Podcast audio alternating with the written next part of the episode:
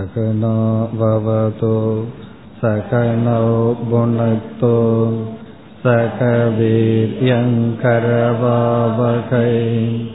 தேஜஸ்வினாவதீதமஸ்து மா வித்விஷாவகை. ஓம் சாந்தி சாந்தி சாந்தி. முப்பத்தி மூன்றாவது ஸ்லோகம். யதானந்த்யம் பிரதிஜ்ஞாய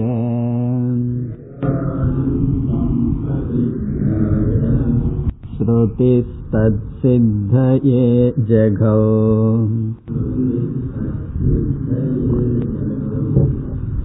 தத்கார்யத்வம் பிரபஞ்சஸ்ய தத்ப்ரஹ்மேத்யவதாரய.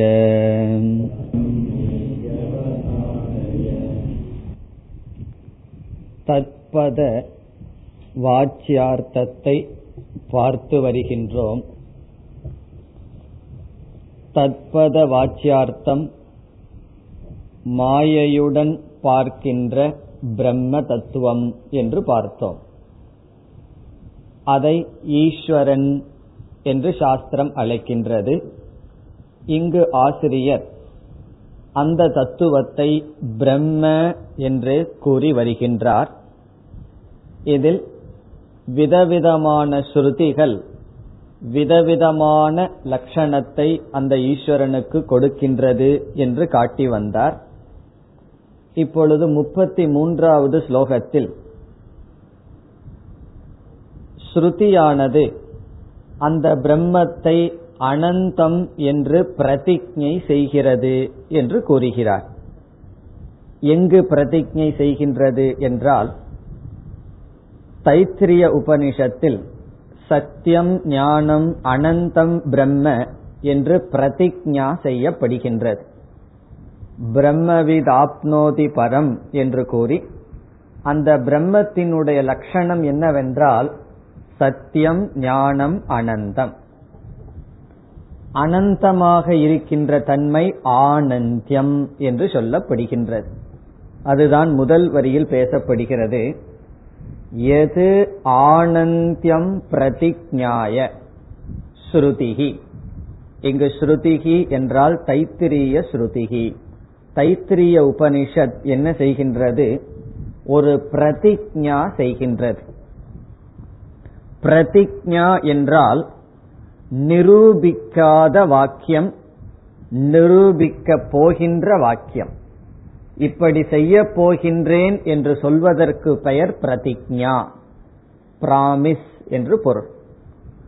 ஸ்ருதி பிரதிஜ்ஞா செய்கிறது என்றால் ஸ்ருதியானது நிரூபிக்க போகிறது என்று பொருள். பிரதிஜ்ஞா வாக்கியம் என்றால் எந்த வாக்கியமானது இவ்விதம் செய்ய போகிறேன் என்று சொல்லுமோ அந்த வாக்கியத்திற்கு பிரதிஜ்ஞா வாக்கியம்.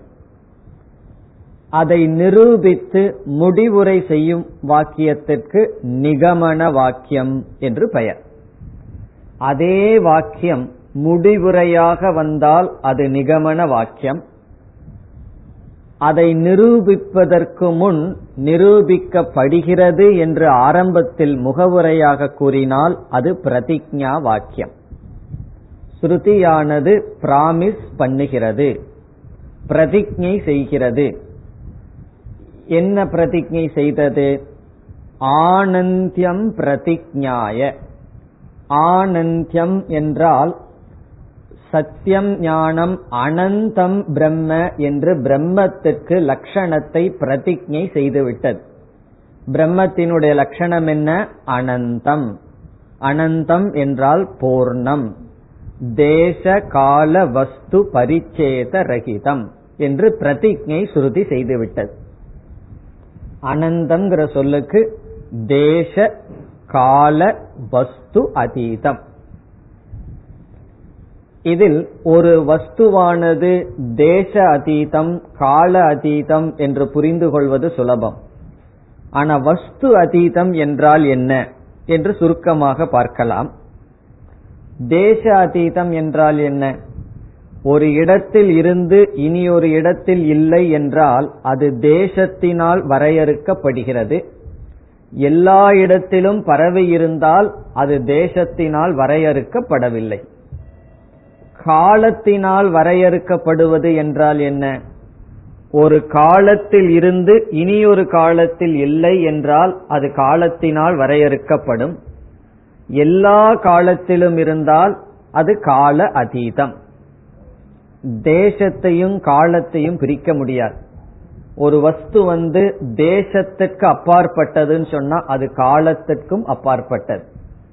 டைம் அண்ட் ஸ்பேஸ், ஸ்பேஸ் சொன்னா தேசம், டைம்னு சொன்னா காலம், ரெண்டையும் பிரிக்க முடியாத தத்துவம். அதனாலதான் ஆக்சிடென்டே நடக்குது. ஆக்சிடென்ட் நடக்கிறது காரணம் என்னன்னு சொன்னா டைமையும் ஸ்பேஸையும் பிரிக்க முடியாத காரணத்தினால்.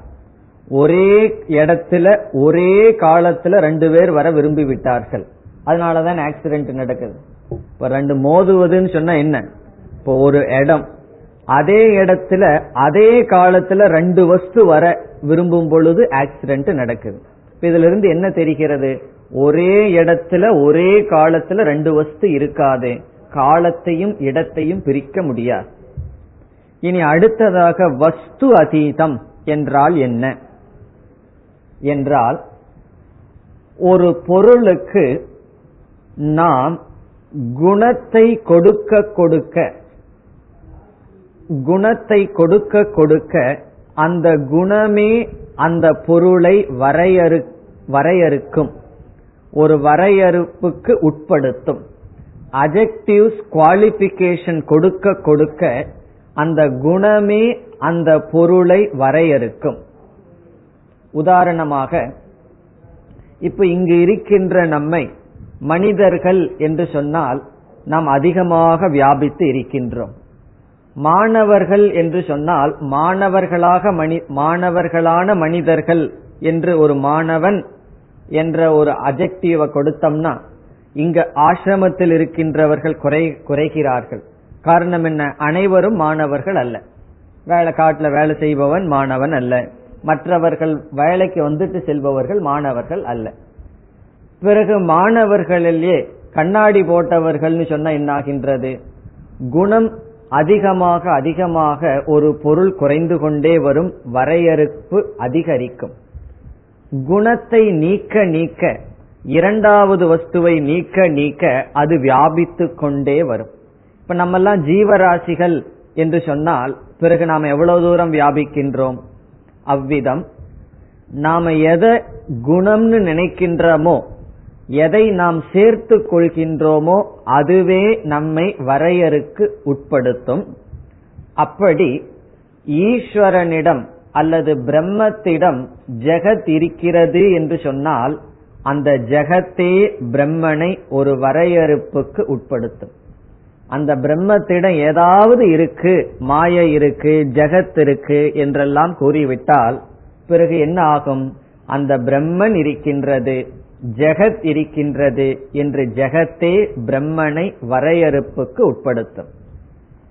அதனாலதான் நம்முடைய அனைவருடைய சக்தியும் ஈஸ்வரனுடைய சக்தின்னு சொல்றோம். ஒரு கால் இப்ப நம்மிடம் இருக்கின்ற சக்தி பகவானுடைய சக்தி அல்லன்னு சொன்னா இப்ப பகவான் எப்படிப்பட்டவரா இருப்பார்?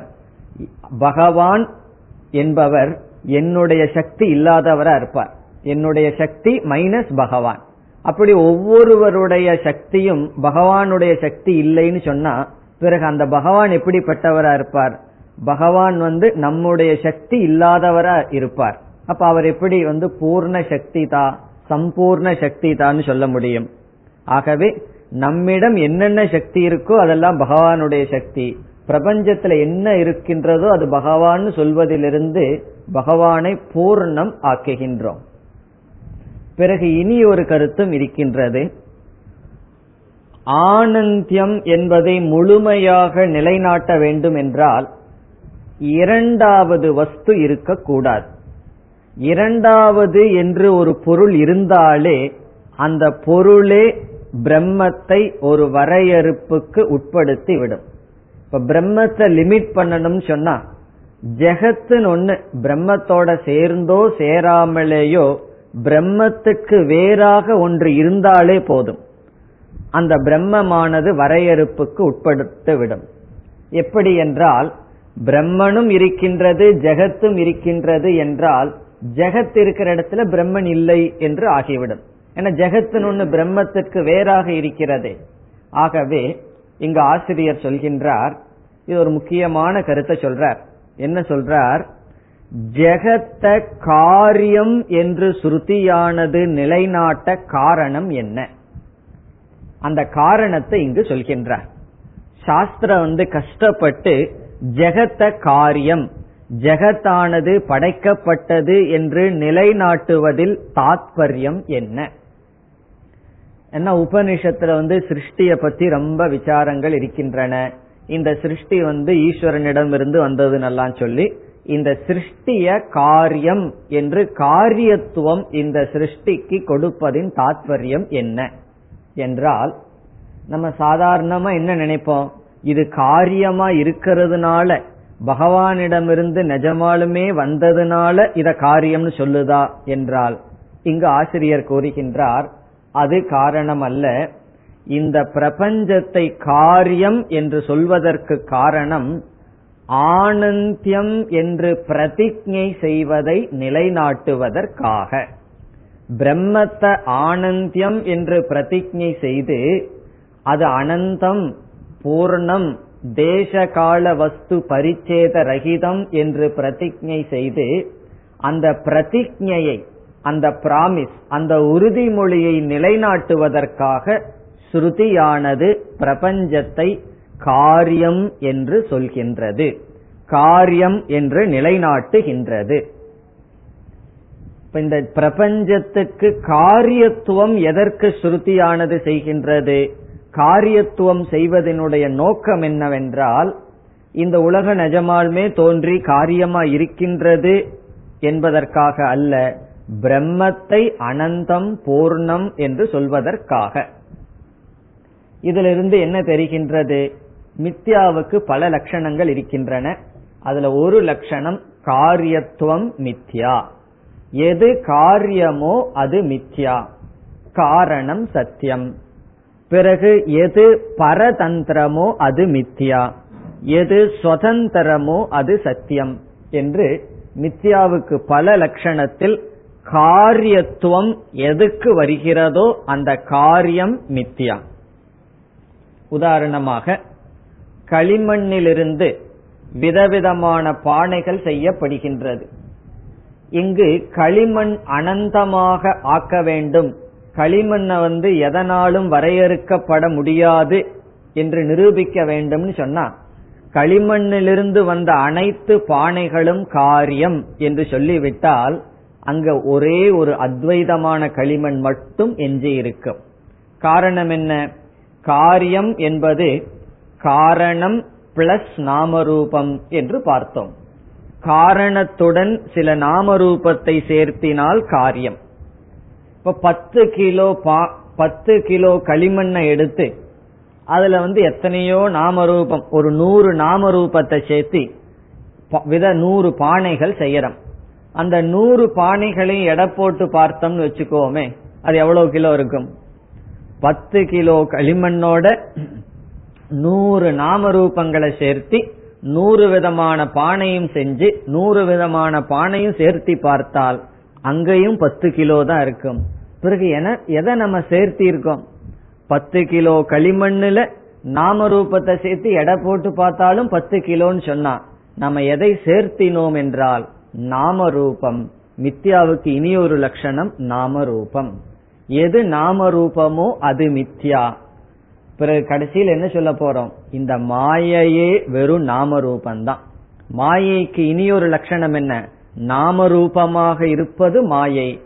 ஆகவே மித்யா என்று ஜெகத்தை சொல்வதன் மூலம் அதனுடைய தாற்பயம் நமக்கு என்னவென்றால், இருக்கின்றது பிரம்ம ஒன்றுதான் சத்தியம் என்பது. அதை இரண்டாவது வரியில் கூறுகின்றார். தத் சித்தையே. தத் சித்தி என்றால் முதல் வரியில் கடைசி பகுதி. ஸ்ருதிஹி ஆனந்தியம் பிரதிஜ்ஞாய, எது ஆனந்தியம், எந்த பிரம்மனுக்கு ஆனந்தியம் அனந்தம் என்பதை பிரதிஜ்ஞாய தத் சித்தையே என்றால் ஆனந்திய சித்தையே, அந்த பிரம்மத்துக்கு அனந்தம் என்பதை சித்திக்க ஜெகவ், ஜெகவ் என்றால் கூறுகிறது, கூறியது, என்ன கூறியது, என்ன செய்தது, தத் காரியத்துவம் பிரபஞ்சஸ்ய, இரண்டாவது வரியில் பிரபஞ்சஸ்ய தத் காரியத்துவம், பிரபஞ்சத்துக்கு பிரம்ம காரியத்துவத்தை கூறியது, பிரபஞ்சமானது பிரம்ம காரியம் என்று கூறியது. எந்த பிரம்மத்தை ஆனந்தியம் என்று பிரதிஜ்ஞை செய்து அந்த ஆனந்தியத்தை நிலைநாட்டுவதற்காக பிரபஞ்சத்துக்கு பிரம்மத்தினுடைய காரியத்துவம் சொல்லியதோ தத் பிரம்ம இதி அவதாரய, அதை பிரம்ம என்று புரிந்துகொள், அதுதான் பிரம்ம அல்லது வாச்சியார்த்தம். இந்த இடத்துல ஆசிரியர் வந்து வாச்சியார்த்தம் லட்சியார்த்தம் பத்தி அதிகமா பிரித்து பேசவில்லை, பிரம்ம பிரம்ம என்று சொல்லிக் கொண்டு போறார். ஆனந்தியம் பிரம்மன்னு சொன்னா அது லட்சியார்த்தம் ஆகிவிடும். பொதுவா சாஸ்திரத்துல ஈஸ்வரனை பற்றி பிரம்மத்தை பற்றி எப்படியெல்லாம் பேசுகிறது என்று பேசிக்கொண்டு போகின்றார். இதுல நமக்கு கிடைக்கிற கருத்து என்னவென்றால், ஜெகத்தை பற்றி சாஸ்திரம் பேசுகின்றதனுடைய நோக்கம், ஜெகத் காரியம் என்று சொல்வதனுடைய நோக்கம் அத்வைத சித்தையே, அத்வைதத்தை சித்திக்கத்தான், அத்வைத சித்தி ஏற்படத்தான் சாஸ்திரமானது உபனிஷத்தானது ஜெகத்தை காரியம் என்று சொல்கிறது. நிஜமாலுமே ஜெகத்தின் ஒரு காரியம் வந்ததுனால ஜெகத்தை போய் காரியம்னு சாஸ்திரம் சொல்லவில்லை.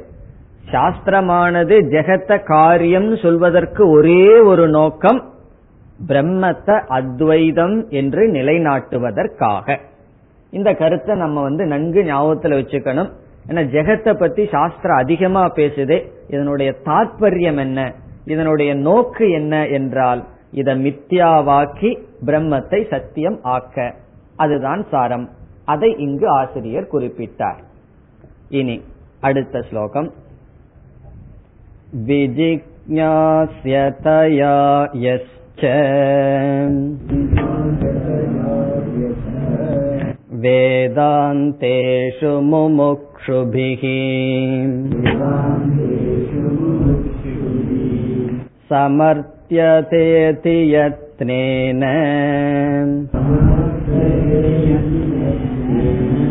தத் பிரம்மேத்யவதாரய.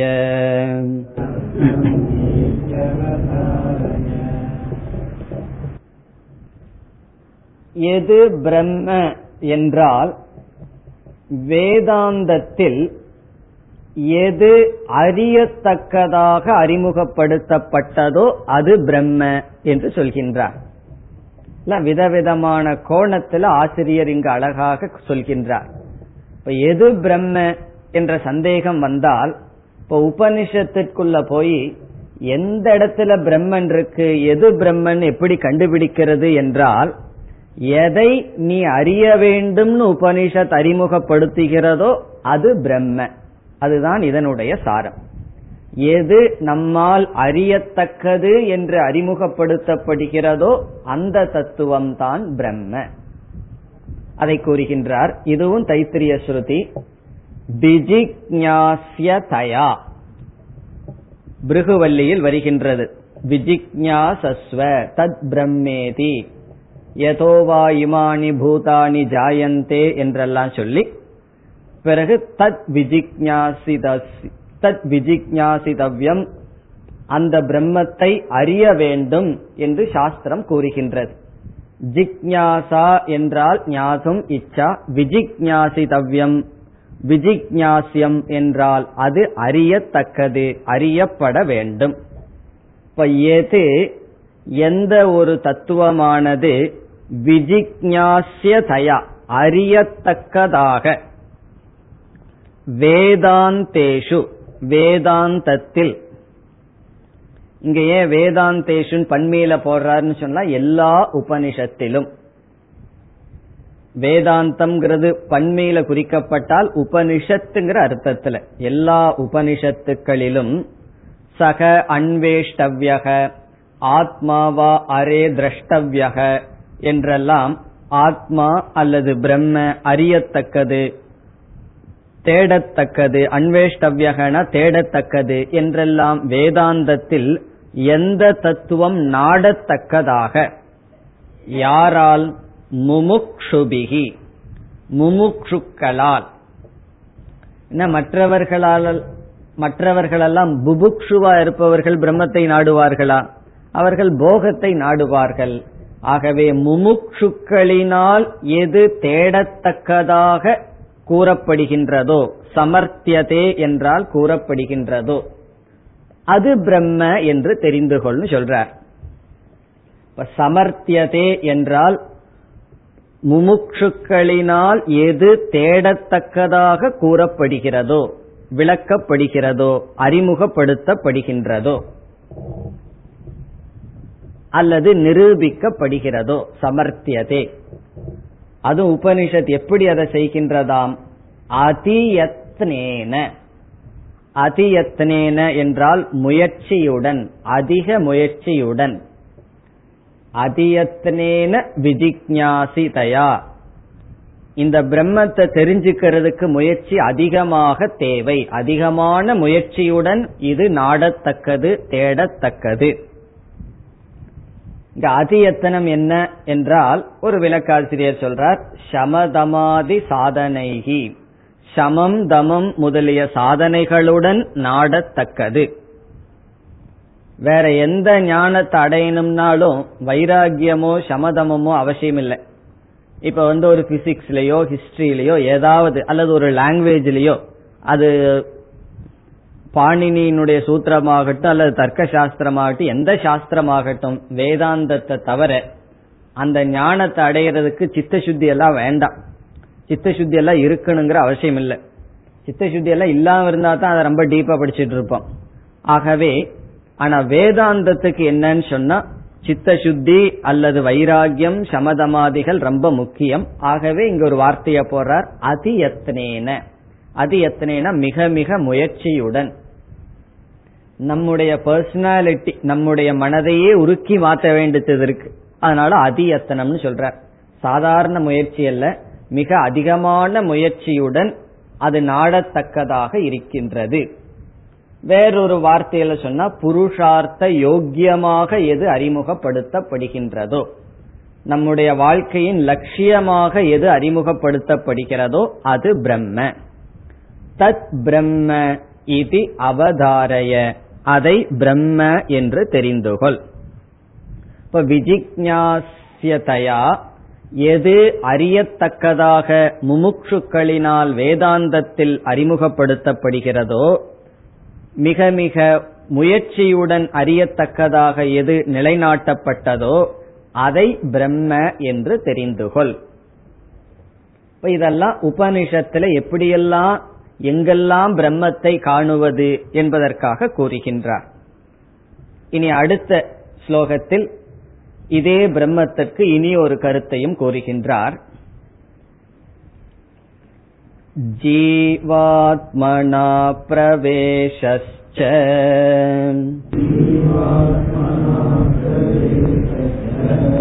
நியந்திரத்வம் ச தான் பிரதி ஸ்ரூயதே யஸ்ய வேதேஷு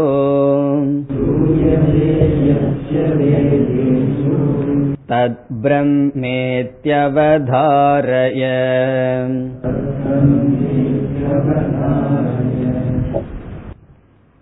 இந்த பிரபஞ்சத்தில் அல்லது இவ்வுலகில் மூன்று தத்துவங்கள் இருக்கின்றன. ஒன்று பிரம்ம, இனி ஒன்று ஜீவன், இனி ஒன்று ஜெகத். பிலாசபி என்றால் இந்த மூன்றை பத்தி பேசணும். ஈஸ்வரன் அல்லது பிரம்ம, பிறகு ஜீவன் அல்லது கடைசியாக ஜெகத். இந்த மூன்றுக்கு ஒன்னுக்குள்ள ஒன்னு என்ன சம்பந்தம், இந்த மூன்றை பத்தி கருத்தை சொல்வதுதான் பிலாசபி அல்லது சாஸ்திரம். வேதாந்த சாஸ்திரம் வேதாந்த சாஸ்திரம் நல்ல எந்த சாஸ்திரம் எடுத்துட்டாலும் ஜீவஸ்வரூபத்தை நிர்ணயிக்கணும், பிரம்மஸ்வரூபம் சொல்லியாகணும், ஜெகத்தினுடைய சொரூபம் சொல்லணும். சொரூபம் சொல்லணும்னு சொன்னா இந்த மூன்றுக்குள்ள என்னென்ன சம்பந்தம்னு சொல்லி ஆக வேண்டும். பிறகு இந்த மூன்றுல எது சத்தியம் எது மித்யா இவைகளெல்லாம் சொல்லி ஆகணும். சைவ சித்தாந்தத்தில் என்ன செய்கிறார்கள், முப்பொருள் உண்மைன்னு சொல்லி இந்த மூன்றையும் சத்தியம் என்று சொல்கிறார்கள். ஜெகத்தும் தனியான சத்தியம், ஜீவனும் சத்தியம், ஈஸ்வரன் அல்லது பிரம்மனும் சத்தியம் என்று சொல்கிறார்கள். புத்த மதம் என்ன சொல்கின்றது, ஒரு விதமான புத்த மதம் மூணு சூன்யம் சொல்கிறது. ஒன்னும் கிடையாது, ஜெகத்தும் கிடையாது, ஜீவனும் கிடையாது, பிரம்மனும் கிடையாது என்று சொல்கிறார்கள். இப்படி எந்த ஒரு தத்துவம் இந்த மூன்றை பற்றியும் பேசியாக வேண்டும். இப்ப நம்ம வேதாந்தத்தில் என்ன சொல்கின்றோம், பிரம்ம ஒன்றுதான் சத்தியம், ஜெகத்தும் ஜீவனும் மித்யா என்று கூறுகின்றோம். இந்த இடத்துல ஜீவன் என்று சொன்னால் ஜீவனிடம் இருக்கின்ற சாட்சி சைத்தன்யத்தை நாம் கூறவில்லை.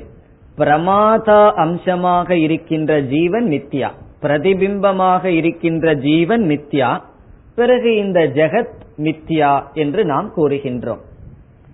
இதை எப்படி சாஸ்திரத்தில் நிலைநாட்டப்படுகிறது என்றால், எங்கெல்லாம் ஜெகத் காரியம் என்று சொல்லப்படுகிறதோ அங்கு ஜெகத் மித்யா என்று நிலைநாட்டப்படுகிறது. அதை நம்ம பார்த்தோம் முப்பத்தி மூன்றாவது ஸ்லோகத்தில். இனி இந்த ஸ்லோகத்தில் என்ன செய்யப்படுகின்றது, ஜீவன் மித்யா என்று சொல்லப்படுகின்றது.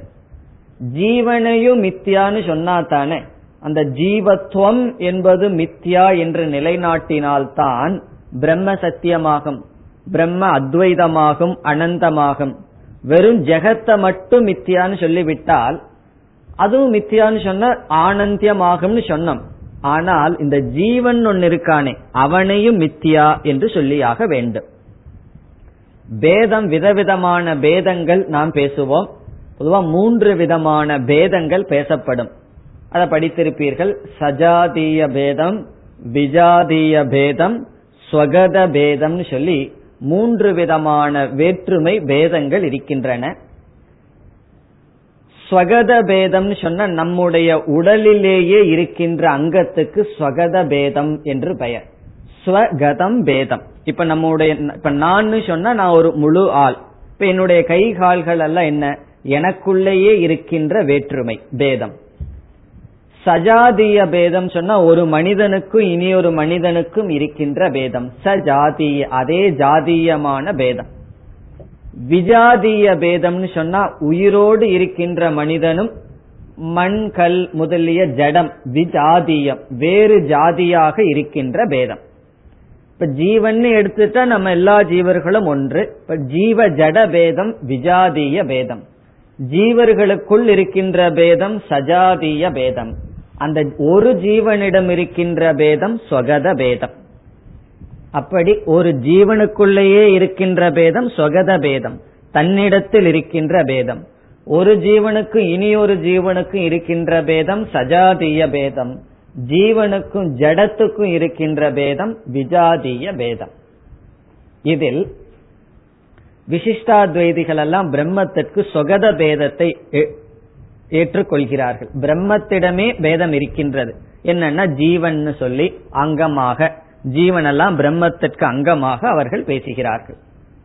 இனி ஜெகத்திற்கும் பிரம்மத்திற்கும் உள்ள இருமையை நீக்கினால் ஜெகத்தை காரியம் என்று சொல்லி ஜெகத்தை மித்யா என்று நீக்கினால் நம்ம என்ன பேதத்தை நீக்கிறோம், விஜாதிய பேதத்தை நீக்கி விடுகின்றோம். விஜாதிய பேதம்னா ஜடமான ஜெகத் சைத்தன்யமான பிரம்ம இருவருக்கும் பேதமில்லைன்னு சொல்லி விஜாதிய பேதம் நீக்கப்படுகின்றது. பிறகு ஜீவனுக்கும் பிரம்மத்திற்கும் பேதமில்லைன்னு சொன்ன என்ன பேதத்தை நீக்குகின்றோம், சஜாதிய பேதத்தை நீக்குகின்றோம். அதுதான் இந்த ஸ்லோகத்தினுடைய சாரம்.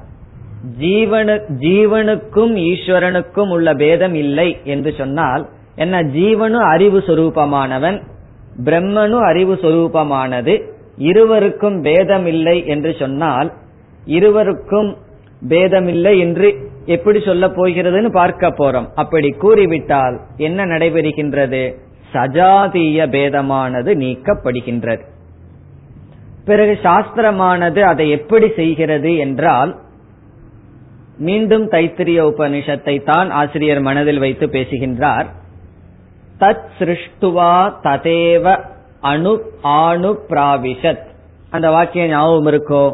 அதை படைத்து அதற்குள் நுழைந்தார், அல்லது சரீரங்களை படைத்தார், ஜீவனுக்குள் நுழைந்தார், ஜீவனாக நுழைந்தார் என்று. இந்த உடலுக்குள் எந்த தத்துவம் நுழைந்ததோ அது பிரம்ம என்று சாஸ்திரம் கூறுகின்றது.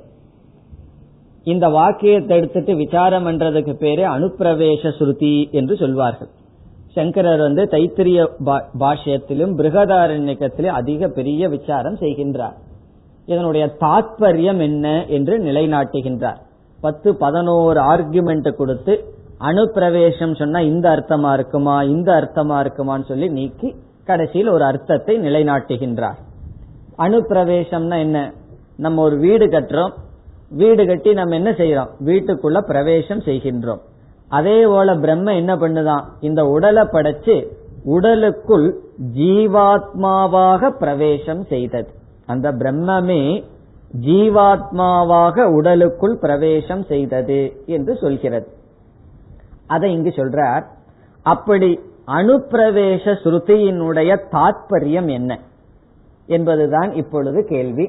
இப்போ இந்த உடலை படைச்சு உடலுக்குள்ள பிரம்மனே ஜீவாத்மனா நுழைந்தது என்று சாஸ்திரம் கூறுவதனுடைய தாற்பயம் என்ன என்றால், தாற்பயமானது ஜீவ ஜீவன் என்பது பிரம்மனிடமிருந்து வேறாக இல்லை, ஜீவத்துவம் என்பது மித்யா என்பதை காட்டுவதற்காக.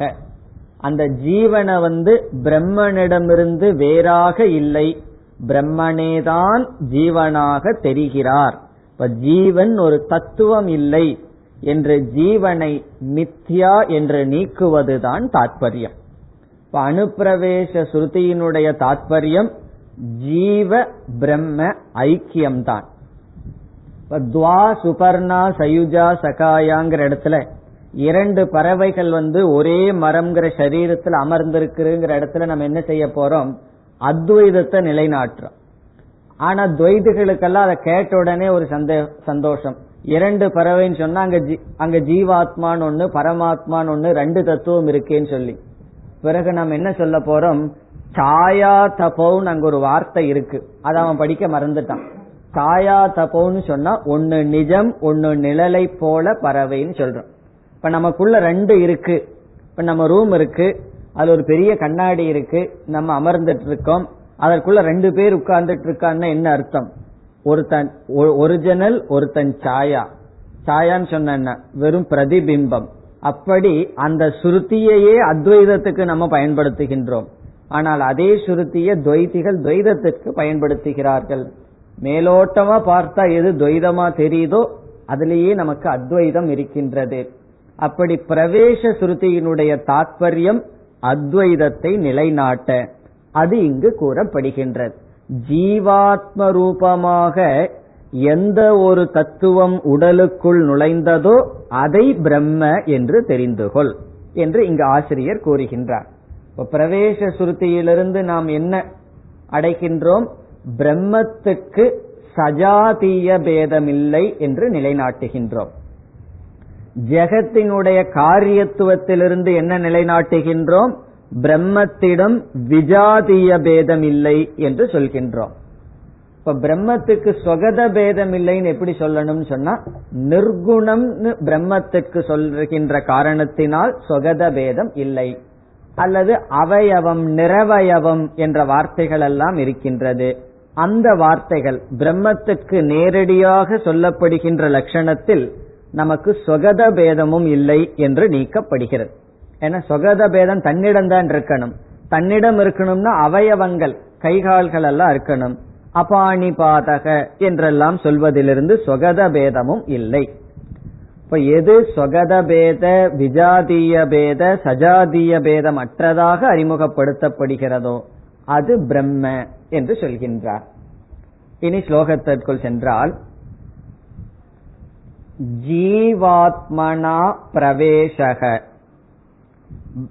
எந்த ஒரு தத்துவம் ஜீவாத்ம ரூபமாக பிரவேசத்தை அடைந்ததோ, பிரவேச சுருதி அனுப்பிரவேச சுருதி, அதை படைத்து உடலை படைத்து உடலுக்குள் ஜீவாத்ம ரூபமாக நுழைந்தது. இதுல எல்லாம் இந்த வார்த்தை ரொம்ப முக்கியம். உடலுக்குள் அதே பிரம்ம ஜீவாத்மாவாக நுழைந்ததுன்னா ஜீவாத்மாவாக தெரிந்து கொண்டு இருக்கின்றது. இப்ப யாரு சம்சாரி யாரு முக்தன்னு சொன்னா கடைசியில் என்ன சொல்ல போறோம்? பிரம்மந்தான் சம்சாரி, பிரம்மந்தான் முக்தியை அடைகிறதுன்னு சொல்ல போறோம். ஜீவனான நான் சம்சாரிங்கிறதுக்கெல்லாம் இடம் கிடையாது. இப்ப பிரம்மன பிரம்மனே ஜீவாத்ம ரூபமாக இருந்து சம்சாரியாக இருக்கிறது. பிரம்மனே ஞானத்தை அடைஞ்சு பிரம்மமாக தன்னை உணர்ந்து முக்தனாக இருக்கின்றது.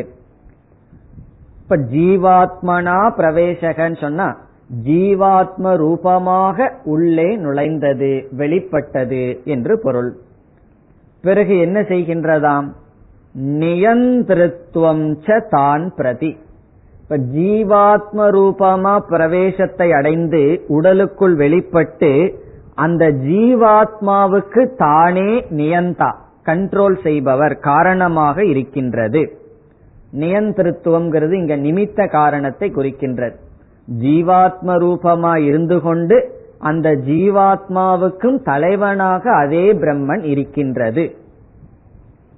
இதெல்லாம் முரண்பாடா இருக்கு, இதெல்லாம் எப்படி நடக்க முடியும்னா கடைசியில் என்ன சொல்லிடுவான்? அதான் மாயா சக்தி.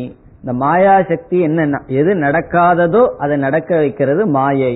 இப்ப மாயையினுடைய துணை கொண்டு தானே ஜீவனாக தோன்றி அந்த ஜீவனுக்கு தானே தலைவனாக எது இருக்கின்றதோ, தான ஜீவ ஜீவான் அந்த ஜீவனுக்கு தானே நியந்தாவாக எது இருக்கின்றதோ, ஸ்ரூயதே யஸ்ய, எந்த பிரம்மனுக்கு இவ்விதம் கேட்கப்படுகின்றதோ, ஸ்ரூயதே என்றால் கேட்கப்படுகின்றது ஸ்ருதியினால், யஸ்ய யஸ்ய என்றால் எந்த பிரம்மத்திற்கு, எங்கு, வேதேஷு வேதங்களில், அனுப்பிரவேச ஸ்ருதி குறிப்பா தைத்திரியத்திலையும் பிருகதாரண்யகத்திலையும் வந்துள்ளது. இப்ப பிருகதாரண்யக தைத்திரிய வேதங்களில் கேட்கப்படுகின்றது எந்த பிரம்மனுக்கு அனு ஜீவாத்மனாக உள்ளே நுழைந்து பிறகு அந்த ஜீவாத்மாவுக்கு தலைவனாக இருக்கின்றதோ, தத் பிரம்ம இதி அவதாரய, அதை பிரம்ம என்று தெரிந்துகொள். அவதாரய என்றால் தெரிந்துகொள். இனி அடுத்த ஸ்லோகத்தில் இந்த கருத்தை முடிக்கின்றார். எந்த கருத்தை முடிக்கின்றார்? தத்பதத்தை பற்றி பேசி வந்த அந்த பிரம்மத்தினுடைய விளக்கத்தை முடிக்கின்றார். முப்பத்தி ஆறாவது ஸ்லோகம். கர்மணாம் பலதாத்ருத்வம்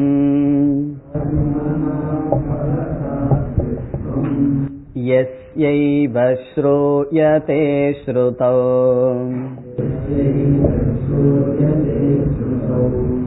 ஜீவானாம் ஹேதுகர்த்ருத்வம்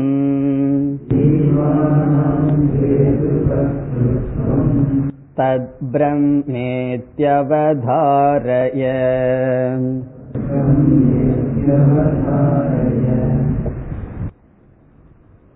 இங்கு பிரம்மத்துக்கு அல்லது ஈஸ்வரனுக்கு இனி ஒரு லட்சணம், கர்ம பலதாதா, கர்ம பலனை கொடுப்பவர். அது ஈஸ்வரனுக்கான லட்சணம். இனி ஒரு லட்சணம் கர்ம பல தாதா. தாதா அப்படின்னா தாத்ரு, கொடுப்பவர், கர்மத்தினுடைய பலனை கொடுப்பவர். காரணம் என்ன? கர்மம்ங்கிறது வந்து ஜடம், ஒரு சேதனமான தத்துவம் தான் அதற்கு பலனை கொடுக்க முடியும். அதுவும் மட்டுமல்ல, இப்ப நான் வந்து ஒரு கர்மத்தை செஞ்சிடறோம், ஒரு தானம்ங்கிற ஒரு கர்மத்தை செய்யறோம்னு வைத்துக் கொள்வோம்.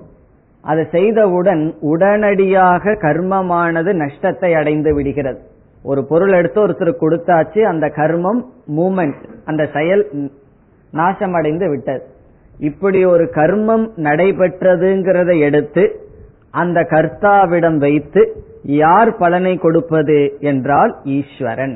இப்ப ஈஸ்வரன் யாருன்னு சொன்னா கர்ம பல தாதா, கர்மத்தினுடைய பலனை கொடுப்பவர்.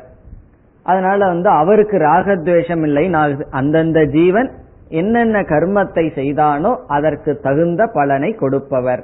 இப்ப இங்க என்ன சொல்றார், கர்மத்தினுடைய பலனை கொடுப்பவராக யார் அறிமுகப்படுத்தப்படுகிறாரோ, பிறகு ஜீவர்களை செயல்படுத்த யார் காரணமாக இருக்கிறாரோ அவர் பிரம்ம அல்லது ஈஸ்வரன். முதல் வரியை பார்த்தால் கர்மணாம் பலதாத்ருத்வம், கர்மணாம் செயல்களினுடைய பலதாத்ருத்வம் பலனை கொடுக்கின்ற தன்மை. எஸ்ய யாருக்கு, யாருக்கு எந்த ஈஸ்வரனுக்கு இப்படி ஒரு தன்மை, எஸ்ய ஏவன் வேற போடுறார், பகவானுக்குத்தான் இந்த சக்தி இருக்கின்றது. எஸ்ய ஏவ யாருக்கு மட்டும் கர்மத்தினுடைய பலனை கொடுக்கின்ற தன்மை. ஸ்ரூயதே கேட்கப்படுகின்றது, ஸ்ருதௌ ஸ்ருதியில் உபனிஷத்தில், உபனிஷத்தில் யாருக்கு கர்மத்தினுடைய பலன் கொடுக்கும் தன்மை இருப்பதாக கேட்கப்படுகின்றதோ. இந்த தொம்பத விசாரம் பண்ணும்போது ஸ்ரூயதே ஸ்ரூயதேன்னு சொல்லி வரல, ஏன்னா பஞ்ச கோஷத்தை நம்ம வந்து அனுபவ ரூபமா விசாரம் பண்ணிட்டு வர்றோம். இந்த ஈஸ்வரனை பத்தி வந்தவுடன் எல்லாமே கேட்கப்படுகிறது கேட்கப்படுகிறதுன்ட்டே வர்றார். ஏன்னா இது எதையும் நம்ம பார்க்கல, பகவான் வந்து கர்ம பலன் கொடுத்துட்டு இருக்கிறதையெல்லாம் நம்ம பார்க்கவில்லை. அதனால ஈஸ்வரன் வந்து முழுமையா சாஸ்திரத்தை வச்சுதான் நம்ம நிர்ணயம் செய்கின்றோம். அதனாலதான் ஸ்ருதியினுடைய அடிப்படையிலேயே போற தொம்பத விசாரத்துல ஸ்ருதி அதிகமா வரல, உபனிஷத் அதிகமா வரல. தத்பத விசாரம் வந்த உடனே ஒவ்வொரு கருத்துக்கும் ஒரு ஸ்ருதியை மனதில் வைத்துக் கொண்டே அவர் பேசி வருகின்றார். ஸ்ருதியில் யாருக்கு கர்ம பலத்தை கொடுக்கும் தன்மை கேட்கப்படுகின்றதோ. பிறகு இனி ஒன்னு சொல்றார், ஜீவானாம் ஹேது கர்த்திருவம், ஜீவர்களை செயல்படுத்துகின்ற சக்தி யாருக்கு கேட்கப்படுகின்றதோ. ஜீவர்களுக்கு ஜீவானாம் ஹேது கர்த்திருவம் என்றால் காரயி திருத்துவம், ஜீவர்களை செயல்படுத்துகின்ற சக்தி. இதையும் கொஞ்சம் கவனமாக புரிந்து கொள்ள வேண்டும்.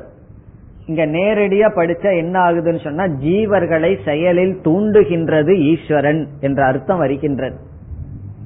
இதனுடைய பொருள் என்னவென்றால் அந்த அயஸ்காந்தவது அப்படிங்கறது அந்த உதாரணத்தை மனதில் கொள்ள வேண்டும். இப்ப ஈஸ்வரன் ஒரு தத்துவம் அல்லது பிரம்ம தத்துவம் அல்லது சைத்தன்ய தத்துவம் இருக்கின்ற காரணத்தினால்தான் ஜடமான மனதிற்கு சேதனம் என்ற தன்மை வருகின்றது. சேதனம் என்ற தன்மை வந்த காரணத்தினால்தான் என்ன செய்கின்றது, மனமானது செயல் செய்கின்றது. ஆகவே மனதினுடைய செயலுக்கு ஒரு முக்கியமான காரணம் என்ன, சேதனத்துவம் என்ற ஒன்று வந்தது. அது யாரால் வந்ததுன்னு சொன்னா ஈஸ்வரனால் வந்தது. அந்த ஈஸ்வரனை ஹேது கர்த்தா என்று உபச்சாரமாக கூறப்படுகிறது. இதுக்கு பேர் தான் உபச்சாரம் என்று சொல்வார்கள். உபச்சாரம் சொன்னா அவர் செய்யல, அவருடைய பிரசன்ஸ்ல நடந்தது. அதுக்கு சாஸ்திரத்துல கொடுக்கிற உதாரணம் ராஜா விஜயதே என்று சொல்வது போல. ராஜா, இந்த ராஜா வென்று விட்டார் அப்படின்னு சொன்னா உண்மையிலேயே ராஜா போய் போர்க்களத்துல போராடியா வென்றார்? அவர் சௌகரியமா உட்கார்ந்துட்டு இருந்திருக்கார் எங்க அரண்மனையில.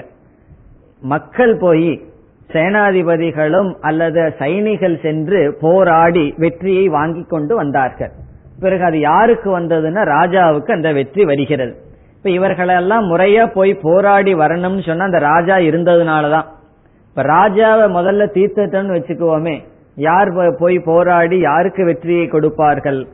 அப்போ ராஜாவானவர் உண்மையிலேயே ஒரு செயலும் செய்யாட்டியும் கூட செயலினுடைய பலன் அவருக்கு வருகின்றது. அந்த போரினுடைய வெற்றி என்ற பலன் அவருக்கு வருகின்றது. அதுபோல பிரம்மன் வந்து ஒரு செயலும் செய்யாவிட்டாலும் அனைத்தினுடைய செயலுக்கு காரணம் என்ற பலன் பிரம்மத்திற்கின்றது. அப்படி ஜீவானாம் ஹேது கர்த்திருவம் சொன்னா பிரம்மத்தினுடைய இருப்பில் ஜீவர்கள் எல்லாம் செயல்படுகின்றார்கள். இப்படி உபனிஷத்தில் கேட்கப்படுகின்றதோ தது பிரம்ம இதி அவதாரய, அதை பிரம்ம என்று தெரிந்துகொள். இத்துடன் இரண்டாவது விசாரம் முடிவடைகிறது. இரண்டாவது கேள்விக்கான பதிலும் முடிவடைகிறது. இரண்டாவதான கேள்வி என்ன? கக பரஸ்ச ஆத்மா. முதல் கேள்வி என்ன? கக ஜீவக. முதல் விசாரம் என்ன? துவம்பத விசாரம். இரண்டாவது விசாரம் தத்பத விசாரம். இந்த இரண்டும் முடிவடைகிறது. இத சுருக்கமா இதுவரைக்கும் நம்ம பார்த்ததை ஞாபகப்படுத்தி கொண்டால், துவம்பத விசாரத்தில் என்ன செய்தோம்? எது துவம் அல்லது ஜீவன்கிற சொல்லினுடைய வாச்சியார்த்தம், ஜீவன்கிற சொல்லினுடைய லட்சியார்த்தம் என்ன என்று விசாரம் செய்தோம். அதான் துவம்பத விசாரம். தத்பத விசாரத்தில் ஈஸ்வரன் அல்லது தது என்ற சொல்லினுடைய வாச்சியார்த்தம் என்ன, அந்த சொல்லினுடைய லட்சியார்த்தம் என்ன என்று பார்த்தோம். இனி தொம்பதத்தினுடைய வாச்சியார்த்தம் என்னவென்றால் பிரமாதா, லட்சியார்த்தம் என்னவென்றால் சத் சச்சித் ஆனந்த ரூபமான தத்துவம், ஆத்ம தத்துவம். தத்பதத்தினுடைய வாச்சியார்த்தம் சர்வேஸ்வரக சர்வஜக என்று சொல்லப்படுகின்ற ஈஸ்வர தத்துவம், லட்சியார்த்தம் பிரம்ம, அது சத்தியம், நிரதிசய ஆனந்தம், பூர்ணஸ்வரூபம், பரமாத்மா என்றெல்லாம் சொன்னார். இனி உபனிஷத்தில் நாம் பார்த்தால் எந்தெந்த இடத்திலையெல்லாம் அவஸ்தாத்ரய விவேகம் அல்லது பஞ்சகோஷ விவேகம் என்ற விவேகங்கள் எல்லாம் வருமோ அதெல்லாம் தொம்பதத்தை சோதனை செய்வதற்காக. இப்ப தொம்பத விசாரத்துல பொதுவா என்னென்ன விசாரம் அமையும் என்றால், திருக் திருஷ்ய விவேகம், அவஸ்தாத்ரய விவேகம், பஞ்சகோஷ விவேகம், இதெல்லாம் என்னன்னா தொம்பதத்தை நிச்சயம் செய்வதற்காக. அதற்கு தான் ரொம்ப விவேகம் எல்லாம் இருக்கு. அதாவது தொம்பதத்தை நிச்சயம் செய்வதற்கு தான் திருக் திருஷ்ய விவேகம், அவஸ்தாத்ரய விவேகம் என்று பல விவேகங்கள் இருக்கின்றன. பிறகு தத்பதத்தை விசாரம் பண்றதுக்கு ஒரே ஒரு விவேகம், காரிய காரண விவேகம். எங்கெல்லாம் சிருஷ்டி வந்து காரிய காரண பாவம் அறிமுகப்படுத்தப்படுகிறதோ அங்க நம்ம புரிஞ்சுக்கலாம் இது தத்பத விசாரத்துல இருக்கும். இப்ப உபனிஷத்தை படிக்க போகும் பொழுது அல்லது படிக்கும் பொழுது நம்ம எந்த இடத்துல இருக்குன்னு எப்படி தெரிந்து கொள்வது? நம்ம தொம்பதத்தில் இருக்கிறோமா தத்பதத்தில் இருக்கிறோமான்னு எப்படி கண்டுகொள்வது? தத்பத விசாரத்துக்கு ஒரே ஒன்று இருக்கின்றது, அது காரிய காரண விசாரம்தான். இந்த ஜெகத் காரியம்னு அறிமுகப்படுத்தி சிருஷ்டி விசாரம் வந்ததுன்னா நம்ம ஈஸ்வரன் இடத்துல இருக்கோம்னு அர்த்தம். எங்கெல்லாம் பஞ்ச கோஷத்தை பற்றி, சூக்ஷ்ம சரீரத்தை பற்றி, ஸ்தூல சரீரத்தை பற்றி விசாரங்கள் எல்லாம் வருகிறதோ அந்த இடத்துல நம் தொம்பதத்தில் இருக்கோம்னு அர்த்தம். மூணே மூணு தான் வாக்கியார்த்தம் தத்பதம் தொம்பதம் என்று. இப்ப உபனிஷத்துக்குள்ள போனா எந்த இடத்துல நம்ம இருக்கன்னு எப்படி கண்டுகொள்வது? ஒன்னா தொம்பதத்தில் இருப்போம் அல்லது தத்பதத்தில் இருப்போம். இப்ப கர்மயோகத்தை பற்றியும் சன்னியாசத்தை பத்தி எல்லாம் பேசிச்சுன்னா நம்ம என்ன பதத்தில் இருக்கோம்? அதுவும் தொம்பதத்தில் இருக்கும். அல்லது சாதன சதுஷ்டய சம்பத்திய பத்தி, தியானத்தை பத்தி என்ன பேசப்பட்டாலும் அதெல்லாம் தொம்பதத்தில் நாம் இருக்கின்றோம். தொண்ணூறு சதவீதமான வாக்கியம் தொம்பதத்துலதான் இருக்கும். ஒரு ஏழு எட்டு சதவீதமான வாக்கியம் தான் தத்பதம், மீதி மிக குறைவு அசிப்பதம்.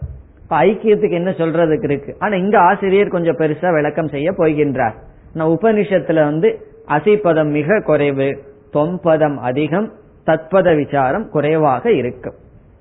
இப்ப அதனுடைய அடிப்படையில இதோடு நாம் பத விசாரத்தை முடிக்கின்றோம். இனி அடுத்ததாக வாக்கிய விசாரத்தை ஆரம்பிக்கின்றோம். அடுத்த முப்பத்தி ஏழாவது ஸ்லோகம். தத்வம் பதார்த்தௌ நிர்ணீதௌ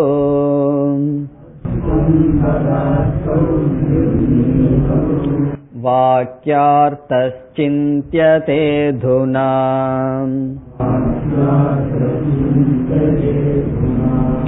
தாதாத்ம்யமத் அத்ர வாக்யார்த்தஹ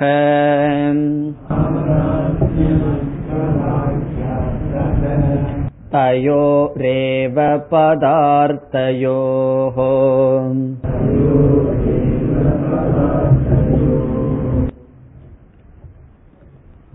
முப்பத்தி ஏழாவது ஸ்லோகத்தில் ஆரம்பித்து நாற்பத்தி எட்டாவது ஸ்லோகம் வரை வாக்கியார்த்த விசாரக,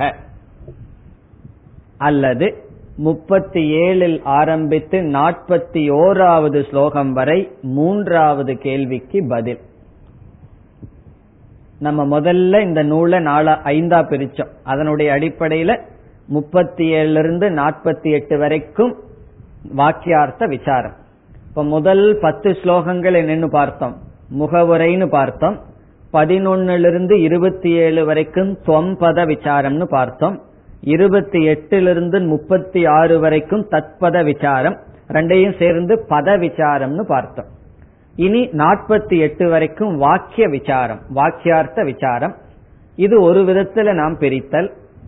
பிறகு கேள்வியினுடைய அடிப்படையில பார்த்தோம்னு சொன்னா ரெண்டு கேள்விக்கு பதில் சொல்லப்பட்டு விட்டது.